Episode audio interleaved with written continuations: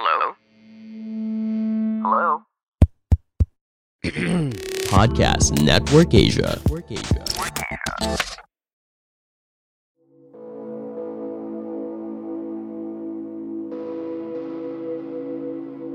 Hey, welcome to Grow Deep Podcast with me, Matthew. I'm your podcast host. And of course, joining me today are two of my most favorite people in the world, si Bethel and Darren Mark. Hi, guys! Hi guys, Hello. I miss you all.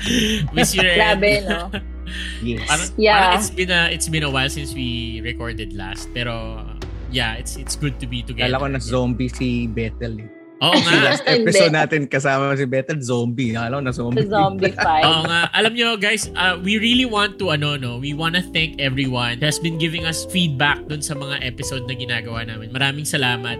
Thank you dun sa mga nag-PM, sa mga nag-story, Mhm. and thank you for just journeying with us here in the podcast. And we really appreciate you. Maraming maraming salamat guys. Yay! Yes. Thank you Cool. for making our jobs easier, really, and more fun. Kasi Yes. madaldal tayong lahat eh, no? We really like to talk about things. So yun, to start our conversation, curious lang ako, what is something that you can talk about for a whole day? Pwedeng dumaldal. Oo, Dumaldal. pwede yung mandal, just for the whole day. Ako personally, I can talk about biking. Wow. Biking. Yeah, I'm a total bike enthusiast na hindi ako malakas na malakas sa biking. Pero pag nasimulan na yung biking conversation like where to go, how to get there, the feeling of Get it. you Yeah. going. Get your blood flowing, right? Oh, yeah. Yeah. And it makes me parang feel more alive. Parang, oh, ito na, pag-usapan natin ito. Sige, ganun ako. Yeah, Yeah. So, biking. How much is your Yeah. bike, Matt? Ah, How don't much- ask how me how much my bike is. Is it more expensive than your car? If I lose my bike, I will have a heart attack. Oh my God. Ganyan yung level. When did you start with the biking? nag-invest ako sa biking in 2018, March. Oh, wow. I, I clearly Oh, right remember. before the pandemic. Oo. It was a total new hobby for me. Like, I joined the events, I had medals, alam mo yun. So, wow. Wow. Oh, yeah. Bongga. So, I think the longest race I joined was 30 kilometer trail race. oh, wow. Trail pa. Tad-tad pa yun. Ikaw, Denmark. I can talk about two things. Board games. Modern board games. Not the Monopoly, chess, sorry, the ones that we grew up with, but the modern ones. And basketball. Either Yo. of the two. Oh, I didn't know that. You didn't know that? I used to play. No. I Oh, used to play when I really? was younger. yes. Used to play. Ngayon hindi na. Because two years, it's been locked down. We can't play. Ikaw, Ikaw, Bethel. ikaw naman, Bethel. Reading. Oh, Yan. Yeah. Ako yung parang I feel loved when people ask me for a book recommendation. Wow. Ah, kinikilig ako pag gano'n. Oh, do you have a book about this? Like, yes. What do you want? Um, yun. And education. So yun, yung parang ano Oh, yung cool. what do you believe about education? There's something about me. Love it. Dapat dyan talaga pag meron tayong hinahanap na topic, tatanong natin kay Bethel yung book. Kasi pag minsan meron ako mga gustong i-explore na topic like just to expand, reading is really a Oh, good yeah. discipline. That's how you upgrade your software. I mean, your Yeah. brain. Actually, I like what you said. just to encourage you and related into sa topic, when I was in elementary, high school, and college, I didn't really like reading until I recognized that I really need more information and knowledge to Mm. be just to be a better person and Right. how to talk about topics, right? So if you want to know more about biking, you talk to people, you read about it, right? Yeah. Ganun Mhm. din kay Kuya Denmark, like he reads about basketball and it's a, such a good exercise in general. Actually, Yes. yeah. I, I remember watching one video that says if you read three books on a certain topic, you'll be most likely you are at the 90% of the people who know about that topic. Ganun kataas yung... Wow. Si Bethel siguro maraming alam yan. Dude, I read lots of comic books. I know a lot. right. Tama si Bethel na it's connected to our topic today. Kasi today, we're gonna talk about truth and how do we really speak truth especially in times or in certain topics that are considered as divisive or toxic. Mhm. Yung mga Okay. hard, you know, difficult topics to talk about. I think we need really to talk about this dahil we live in a time where people have so much opinion on so many Mhm. things, 'di ba? Parang you go on Mm. Twitter or even on Facebook, everybody just has their say on a lot of Yeah. things that's Social going media on in in general. And so we want to talk about that today. Pero I want to ask lang, why is it toxic to talk about truth nowadays? Ano ba yung observations ninyo with the way that society nowadays talks about truth?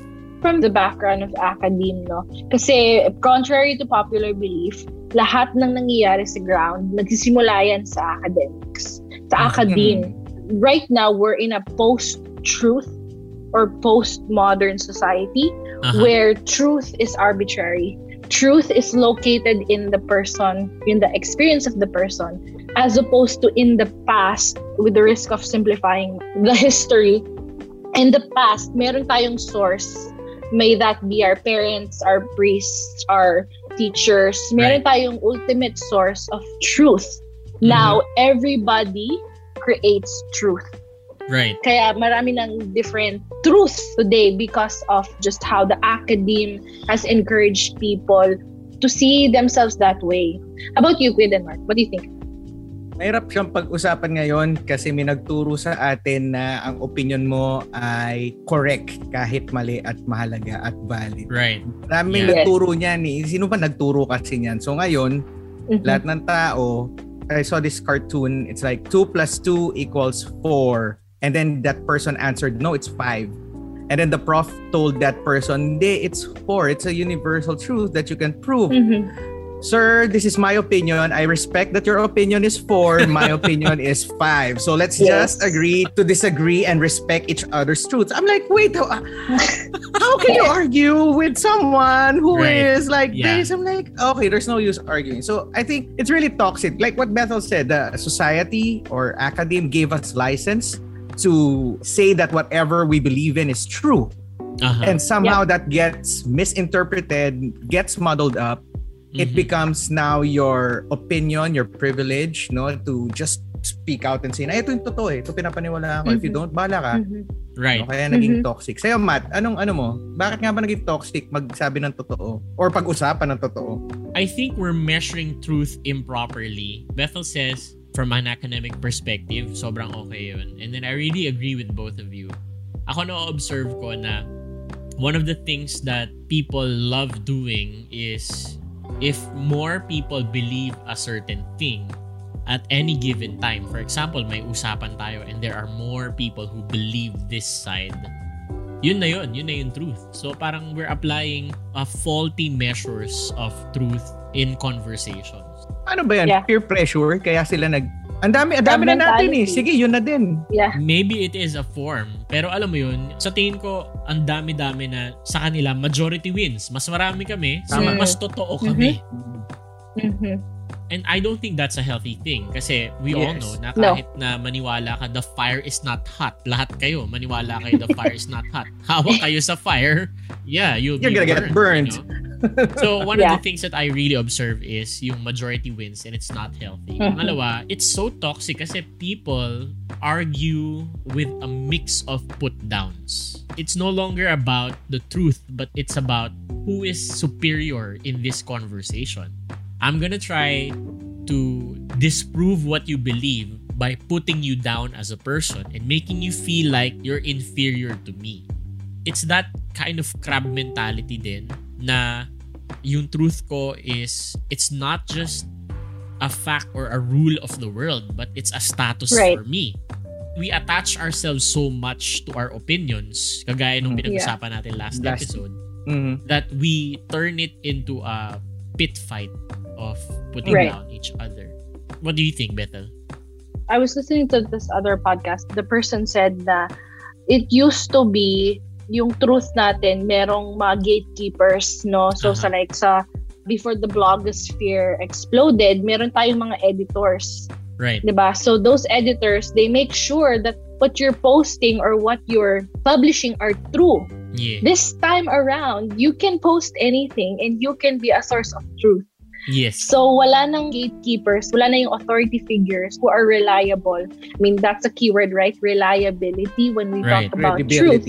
Right? Right, Mm. and credibility and even your ability to actually pinpoint, oh, this is the truth. Hence, we can attack each other if we don't like the truth that you're saying. And that's Totoo. why, wala, we we build up our status, right? Yeah. But truly, you're not a gatekeeper. Yeah. Right, good point. It's toxic kasi we make it more about status than the truth, really. Yung self-defeating view na ganito, no? Ah, you love the truth as a company, for example, no? But publishing the truth doesn't get you views. So what you will do as a company para mabuhay kayo is sulat ka na magsulat ng kahit anong controversial, borderlining on fake news and tabloid stuff lang, ganyan. Right. Para makakuha kayo ng views and more readers means income. So it's more on income na, hindi na talaga dun sa truth. Mm. Wala ni credibility. right. Mhm. And that's that's how the world operates right now. And I think personally that this is just something in the wrong direction. And yung next ano natin no is how do you feel about this? Ako personally, Mhm. I feel afraid. I, I want to be honest by saying I really feel afraid that this is the trend right now. Kasi Mhm. pag ganito yung trend, imagine living in a society where truth is just what you think. Di ba, no? And if we're humble enough, we would admit na what we think isn't always good for other people. And sometimes what we think isn't always good for ourselves. Maniwala ka sa gusto mong paniwalaan. Eh, paano kung naniniwala ako na okay lang nakawang kita anytime or saktan kita anytime? Oh, ano Yeah. na tayo, the purge. That's scary Yeah. for me. Kayo, how Mm. do you feel about that? Pag ganyan yung nangyayari na lahat lang na pinapaniwalaan ko ay tama, lumalaking ignorance eh. Mm. No? And mas nakakatakot talaga yon. Ako, how do you feel about this? I feel frustrated. Aha. Like us, we're in a an area where we could spread the truth, quote unquote, no? Yeah. But somehow limited pa rin yung scope. Aha. And there's a lot of hurdles that needs to be jumped over. Pero nakakainis eh. Kasi alam mo yung, have you caught someone lying and you know the truth? Tapos hindi ka makapagsalita na talagang, mm, dito yung ganon. Yeah. Yeah. Or nakaka-frustrate. Ba't teka lang, gusto ko sabihin ito. No? But it's really, really frustrating na the world is turning into an ignorant, denying, self-serving individual. No? Parang nagiging ganon ng bawat isa. And that's that's really sad. If we turn that way, there's no way to actually prove facts, Right. which are actual facts that Mhm. can be supported by theories, experiments, and anything else. And it will just be into something, hindi, hindi nag-exist yan eh. Hindi ko papaniwalaan. No? That's Yeah. it's really Mhm. ignorant and scary. How about you, Bethel? More on a positive note, siguro dahil sobrang lagi ko siyang iniisip, I have to kind of comfort myself. It actually motivates me to do better at what I do as a counselor and as a teacher.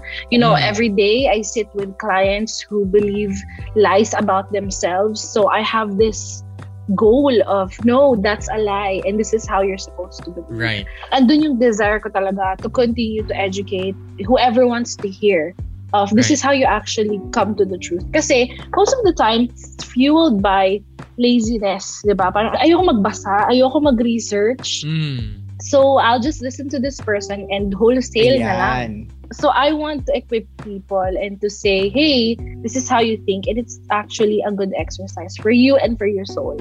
So, That's it right. does motivate me. Truly, I'm not even kidding, but it gets me out of the bed every morning. And Wow. it gives me, I'm like, okay, what lie are we going to fight today? Ganon. Yes. uh, Lie buster. love that. yes.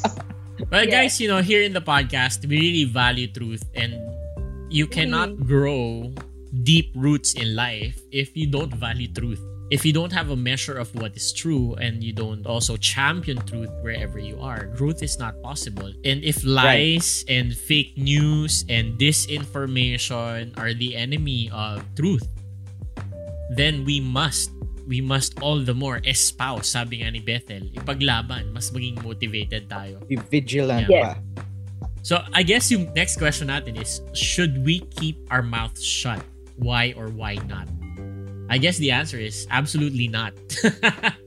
Yeah, a resounding no. A resounding no. Do not keep your mouth shut. Because if we really value growth personally, we will search for the truth. Naalala ko nga Mhm. yung English teacher ko when I was in third year high school. This is one anecdote I will never forget. she was asking us, what is more important than fighting for the truth? In the class, that was the whole lesson for an hour. Like she was asking us at the beginning of the class, what is more important? And then one student after another tries to answer the question. I was reflecting during that time and ako yung nagtaas ng kamay. Sabi ko, ma'am, after like 20 students have tried. uh, and then sabi ko, ma'am, searching for the truth is more important than fighting for the truth. Ganyan. And sa akin napunta yung 100 points. Oh, Yeah. yes. And I think we can apply that today. Mhm. Rather than fighting for your truth, fighting for your opinion, fighting for what you think is true, we Mhm. must have that attitude na ano ba talaga yung truth, yung Mhm. hindi mo mababasag, yung universal na Mm. magkukos ng growth sa buhay nating lahat, hindi lang sa'yo. Mhm. Let's talk about the courage to speak. How valuable is this nowadays? Yung speaking out, even when you're the unpopular opinion. Okay? Denmark, you wanna start off? it's really valuable no to to really stand up for what is true and and you really have to speak out and say na hey guys this is really wrong. This is not right. I think you can speak out and you should but you also need to understand now when you do it you need to have grace no? May mga certain factors yan eh. hindi naman pwedeng tama ako mali ka. Tama talaga ako mag-aaway tayo hanggang hanggang Yeah. kamatayan no? Kasi yes you will be right. But the thing is it's useless if you're right and no one's listening Aha. di ba so Yes. yung kausap mo kung yung kausap mo eh shut down yung brain niya kasi binab pinuput down mo siya, sinasabihan mo siya ng kung ano-ano, mali-mali ginagawa. Useless eh, no? So you need to have grace. You need to have a wider sense of understanding where this person is coming from, no? Ano yung side niya? Saan niya ba ito nakuha? Bakit ganito yung perspective niya? Then you can speak life into that person. That gives you the courage to speak, no? Meron, I know I have to say something, but I have to say it in such a way that that person will listen. Right. You need to always speak up, no matter how unpopular you are. Find creative ways to do it. Find Uh-huh. and be gracious about it. Just say and stand for the truth. And I think even if unpopular yung opinion mo, if you say it with grace and you consider people, I think they'll respect you. They'll Mm. listen. So Yeah. hindi kayo magbabangayan, hindi kayo magiging zombie kagatan. You're gonna get your message across. How about you, Bethel? I think it depends. Especially dito kasi sa context ko. It's not very conducive to mass produce your voice, Aha. I would Mhm. say. I think the most effective, and I think this is consistent with the Christian values naman. You know, you speak up in relationships. So, for example, mas effective yung, kunyari, Matthew comes to me for an opinion. Mas maging effective and mas maging receptive siya sa mga sasabihin ko kahit pa yung beliefs ko is opposing sa kanyang beliefs. Mas magiging effective yung conversation namin because it is in a relationship. Does that make sense? Okay. Yeah, yeah, yeah, yeah. and this is just a realization recently is that I stopped posting on Facebook, on Instagram about my own opinions. But if Mhm. people ask me, I will give them my two cents. Yeah. And if, you know, someone posts something on Facebook or Instagram, I message them or I call them and like, hey, is this really what you believe in? And like can Mhm. talk about it. So so I think there's wisdom in in speaking the truth in love That's good. Privately and especially kasi ngayon uh, naka ano tayo naka-silo tayo eh so naka-package deal if you believe in this you probably believe in this as well Yeah. and I cannot believe someone who believes this you know what I'm saying Right. so Right. ayaw talaga ng mga tao ngayon is nuance gusto nila black and white Right. Walang gray. But so much is walang gray. gray No, Mhm. yeah, exactly. Most of reality is gray. But again, andun papasok tayo dun sa laziness. They want black and white. They don't want to exercise.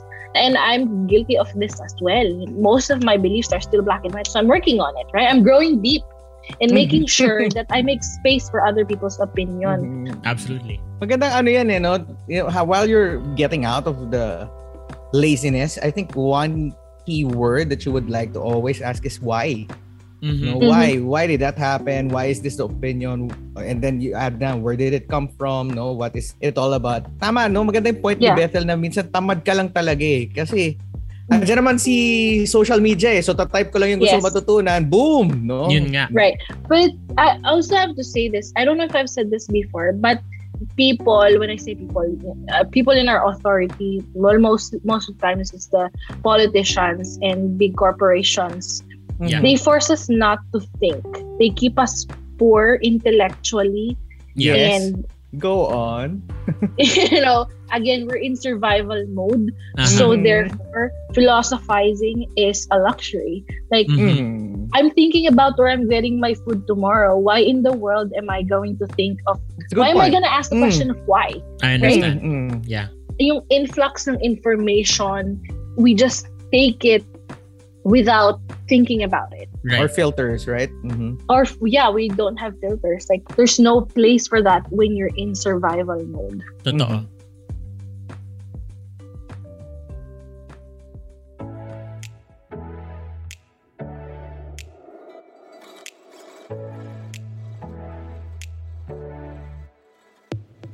Hi, my name is Janine, and I am inviting you to come listen to my podcast called Adulting Millennials, where I talk about lifestyle and adulting how to's here in the Philippines. Available on all podcast platforms and powered by Podcast Network Asia and Podmetrics.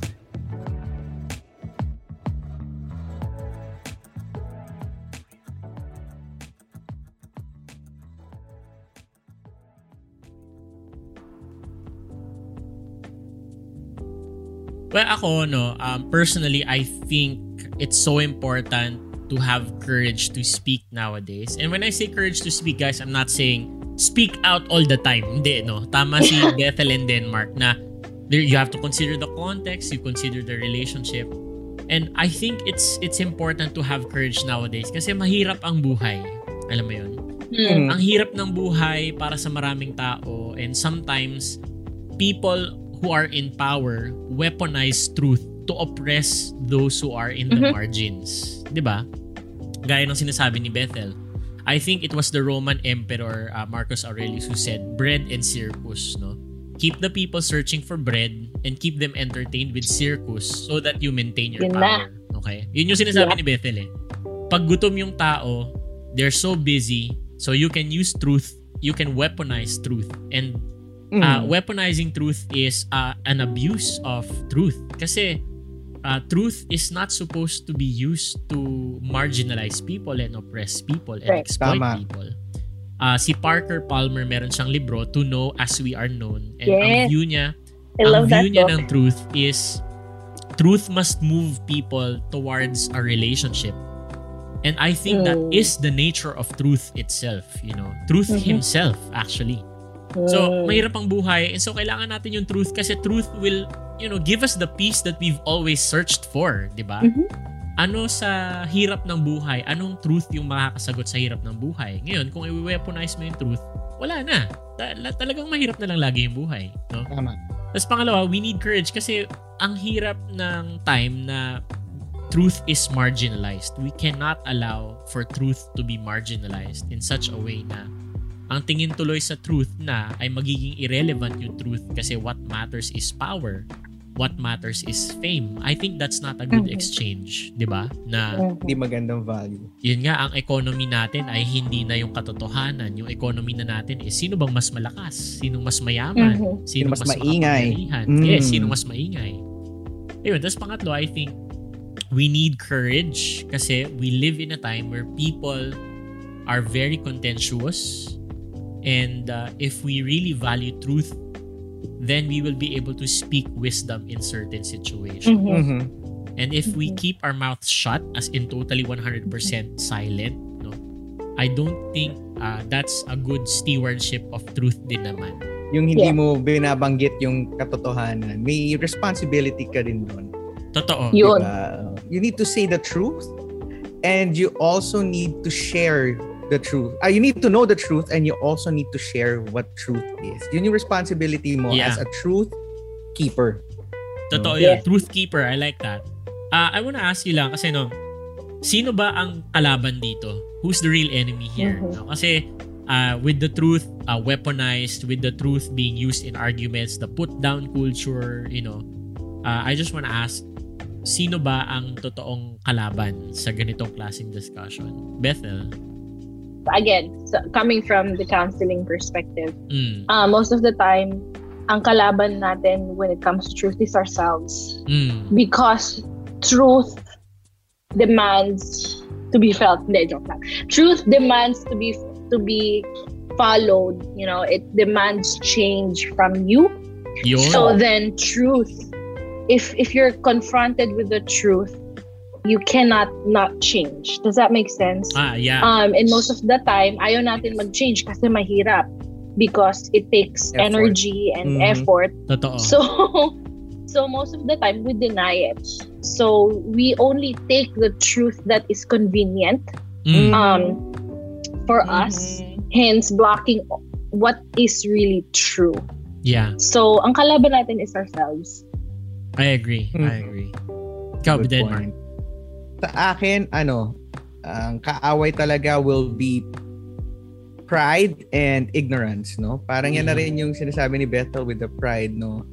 Ah, ayaw natin na masabihan na mali tayo, ayaw natin Mm. na ah, makita na weak tayo kasi hindi natin Mhm. alam yung mga bagay-bagay, no? So, Right. ah yan yung isang kaaway ng truth, yung ego ba, no? Na hindi, Mhm. hindi, ako tama eh. Ito talaga yung sa akin to. This is my truth. So, bahala kayo, no? Ako naniniwala dito. And then comes ignorance dahil ayaw mo nga malaman yung side na sabi ni Bethel kanina, yung, yung tinatanggap mo lang na truth ay yung side na comfortable sa'yo eh, no? But in order for you to understand what real truth is, you also have to see the the flip side of it, the other side of it, no? Kasi dapat makita mo yung yung yung pro, con, good and bad, hindi lang yung beneficiary sa iyo kasi yun yung sinusuportahan ng theory mo, no? Or yung nasa Mhm. brain mo. Mhm. Eh paano kung yung other side, paano kung yung pinapaniwalaan mo eh buwelo pa lang para ma-disprove yung theory na pinapaniwalaan mo. Eh hindi mo na yun binasa, hindi mo na yun inalam kasi sufficient na sa iyo yung ah ito nag-agree siya sa akin. Pero kung tatanungin Yeah. yung author, wait, buwelo ko lang yan. Nagpe-present na ako na hindi yan yung pinaka-point ko. 'Di ba? So, tat- tataas yung ignorance mo ngayon, no? Yeah. So, guys, you when, when we're talking about the truth, social media is there. Great. It gives you instant access to what uh, information. So please use it responsibly. Yeah. No, uh, you you also need to be un, uh, unbiased, trying to see both sides. Mhm. No, kasi doon mo talaga ma- ma- makikita eh. Ah, ano ba sabi ng I think it was Einstein who said na no matter or I think it was Arthur Conan Doyle, Sherlock Holmes, no, no matter how um, weird or I'm rephrasing, no matter how weird or not plausible the situa- the the remaining fact is, then that must absolutely be the truth. I'm I'm rephrasing, but it goes Mhm. something Yeah. like that. When you eliminate everything else, and the one thing remains, no matter how weird that is, no matter how unexplainable that is, that might be that is the truth. Yun yung sinasabi niya. No? So sa atin, ganun eh. Lalo na ngayon sa dami ng noise Aha. in social media, no, you need to develop filters. You need to be wise, wisdom, like Matthew was saying, no, on how to find out the real truth. Mm. So, in order to get that, combat the enemy of pride and ignorance. No, that that's where I stand with that one. Ako, I would say, I agree with the both of you. There are, basically, there are internal issues that we have to face. Alam mo yun, mga kailangan nating kilalanin na tayo rin mismo, no? Masyado na tayong comfortable dun sa living bubble natin na Mm-hmm. ah, ayaw nating na-disturb, sabi nga ni Bethel, and we let our ego, our pride take over para hindi na natin talaga hanapin yung truth. Pero I wanna also mention ah, na externally, ang kalaban natin dito, lies talaga. Ano mo yun? Mm-hmm. Uh, the lies that we may assume to be right. Na, and that's the thing about lies, di ba? Lies Mhm. are so subversive. They're so subtle. and uh, right. we sometimes think na okay lang naman may konting lie, 'di ba? Pero in the end what lies do is, you know, yung maliit na butas lumalaki. Sinasabi Mm. Sabi ni Eraserheads. Oo, 'di ba? Na- and, and I think that's an enemy we have to really pinpoint. Uh, we cannot just simply say na, ah, okay lang yung lies. Pabayaan mo lang yan, ganyan, no? Uh, I think it's it's it's time to also parang confront ourselves with the the reality that there are lies out there and the lies are not gonna benefit any of us for the good. Ayun. So, True. and ang insight ko dyan, hindi enemy yung kapwa. Hindi enemy yung tao. Yo. Yan, maganda yan. Sige. Alam mo yun? Sige Kasi- pa. Baka baka ang attitude natin is ah okay so yun pala yung mga enemy. Eh di ibig sabihin lalo kung dikdikin tong tao na to para talagang ma-cancel siya alam mo yun? Mm, parang Grace, mga kapatid. yes Mm. alam mo yun? Uh, it's not the people who are the enemies but it's these things. These things destroy our relationships and we've always wanted to be a united people di ba? And uh, the the way to achieve that is to battle lies instead of citizens. Wag nating wag nat wag tayong mag-away-away. Pero ang Mm. awayin natin Yo. yung truth talaga. Ay yung lie talaga ang awayin natin. Yun. May add ka pa, Denmark? Hindi, sabi nga ni, sabi nga ni Bethel, ano, di ba? Tinatry nga tayo na mga nasa baba na isuppress, di ba? Para tayo yung mag-away at hindi natin hanapin yung totoo. Kanina Yes. namin, like, that is so true. No wonder Yeah. we are such a third world country and Yeah. haven't evolved from it. But also yung source kanina, no, sino nagsabi yung ikaw, Martin, sa Romans time. So this is not a new phenomenon. This has been happening, Right. Hmm. you know, throughout Bread and history. circles, right. Hmm. Yeah. So ano yung- ano naman yung tips natin? Eto guys, no, for our listeners, what are our tips for speaking the truth courageously in our time? Sa dami ng topic na parang nakakatakot magsalita, sa dami ng topic na ang daming dissenting opinions, how Mhm. can we speak courageously in our time? You know, and I think these will be very good tips. Uh, I'll start it off dun na sa nasabi kanina, no? Uh, you speak with an angle of wisdom. Okay? That's the first tip. Ano ibig sabihin nun? Uh, speaking out boldly can be reckless sometimes rather than courageous. Okay? So what you need to do is to speak in wisdom, not just in boldness. Yan. Mhm. Kasi pag boldness lang palagi ang meron ka, minsan reckless ka na, no? So you have you need a dose of wisdom for when you speak. When is it necessary to speak the truth here? Uh and what are you in this situation for example? Ikaw ba yung teacher in a context or are you a witness in a context? Yun yung minsan na nako-confuse natin eh. Okay, sa topic na to, teacher ba ako o witness ako? Kasi kung magpapaka-teacher ako, pero hindi naman ako teacher talaga dahil hindi ko naman field yan, alam mo yun, mayayari ako. Pero kung, wis, kung witness ako dito sa topic na to, I can still speak out not as a teacher but as, as a witness. So, there's wisdom in that. Consider what that means in your context. Uh, not boldly, but courageously in wisdom. Bethel, you have a tip? For me, and this is more practical, no? Ask questions. Yeah. So most uh, people like talking about themselves and their opinions. We already established that. So you know, ask them, how did you arrive? How did you get there? yeah, but uh, you know, you have to master your, your frustration. Parang, um, para, okay, so you believe that the Earth is flat. Can you tell you- me how you got there? You know, I, You know I like saying? that you mentioned that. yeah so i'm like okay so can you help me understand where you're coming from and then the person is most likely to explain and that mm-hmm. not only gives you a rapport with that Right. person Yeah. but also gives you an insight of how they're processing the information that they're getting and why they believe the way that they believe now you might not be able to to speak into that in that first in that conversation but most likely meron ka ng in right Mhm. so then the second May time relationship around, ka na. Mm. Exactly. So the second time, and, and they know that you care. Yeah. That you're not just there to put it down. And again, you know, just the first, you, you believe them, you know, right. because you believe them. Oh, okay, that, okay, I see. I see what you, you know, I see what you're talking about, you know.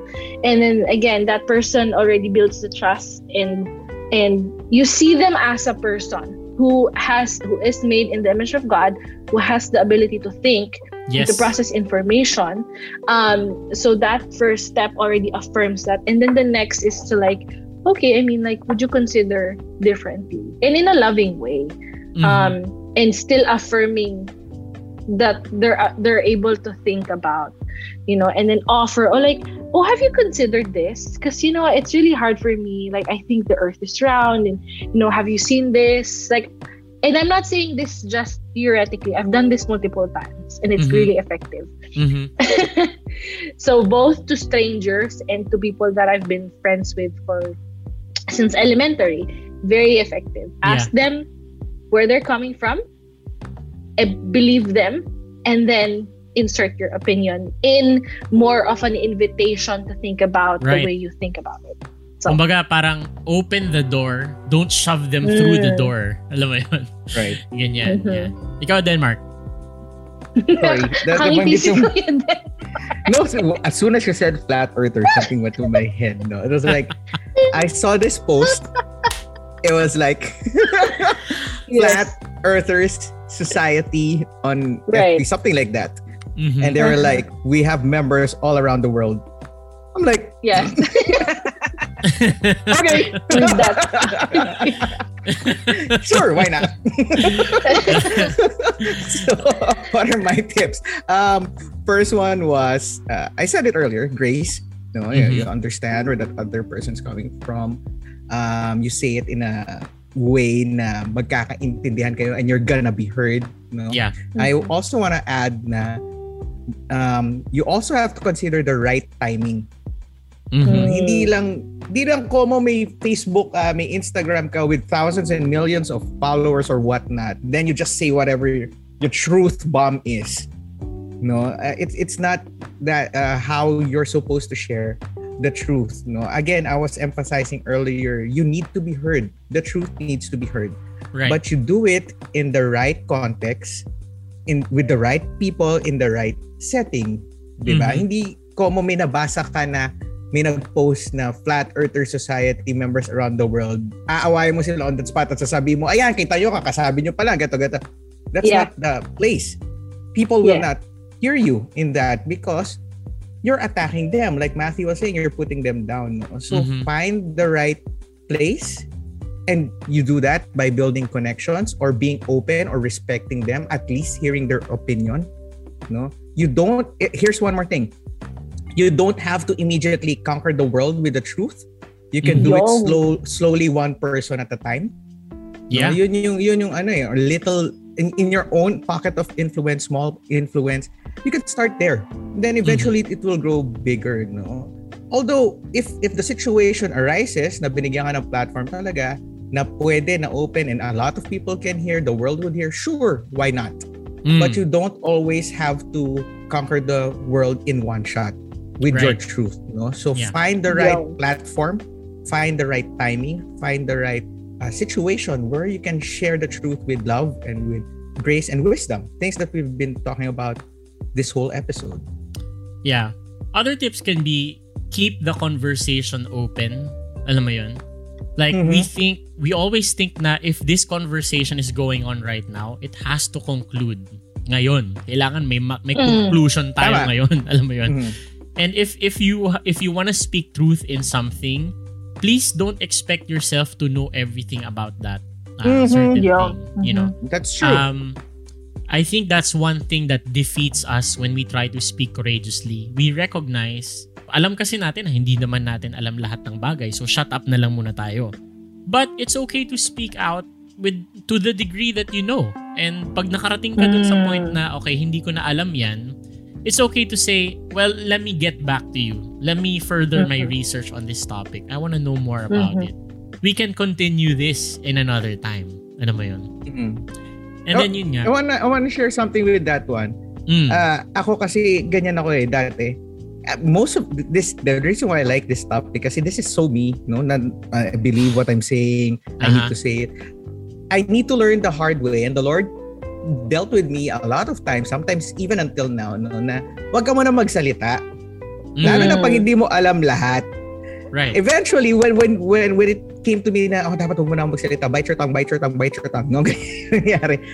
Yung iniisip mong sasabihin mo, masasabi na along Mhm. that conversation or yung hindi mo alam may mag-open up ng topic na will enlighten you and unlock something in you na ngayon meron ka ng alam no which, which would contribute into a more meaningful discussion di ba Right. tama yung sinabi mo hindi lahat kailangan matapos ngayon maganda pinag-evolve mo muna yung conversation Yeah. Yeah. No? kasi madaming aspect yan eh sige Bethel Yeah, I mean, again, that's why I have multiple counseling sessions with people. Hindi lang isang bagsakan. Tama. Kasi, right, it's not just in one conversation. And it does frustrate me if I have that um, perspective. So, that's very true, Kuya Denmark.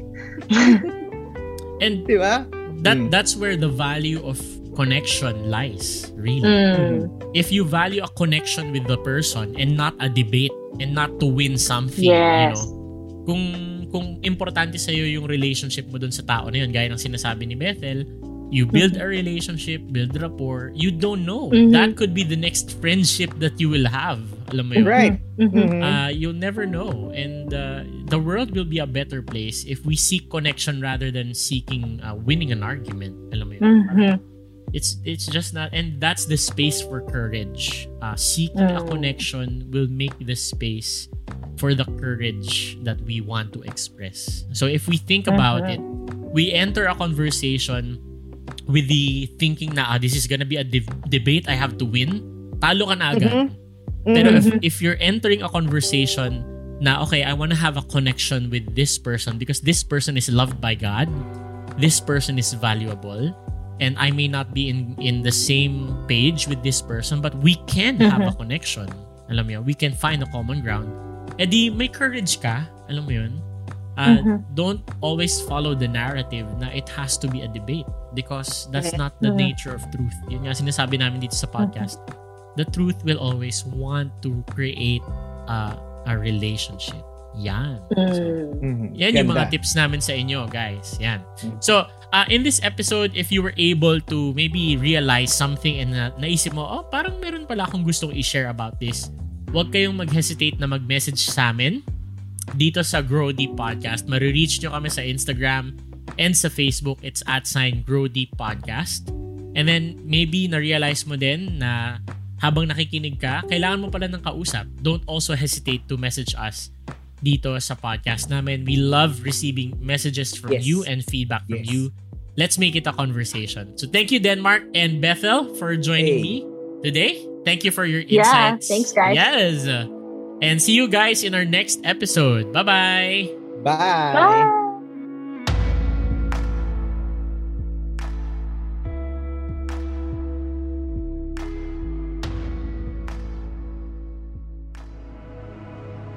The views and opinions expressed by the podcast creators, hosts, and guests do not necessarily reflect the official policy and position of Podcast Network Asia, the hosts of the program, or other programs of the network. Any content provided by the people on the podcast are of their own opinion and are not intended to malign any religion, ethnic group, club, organization, company, individual, or anyone or anything.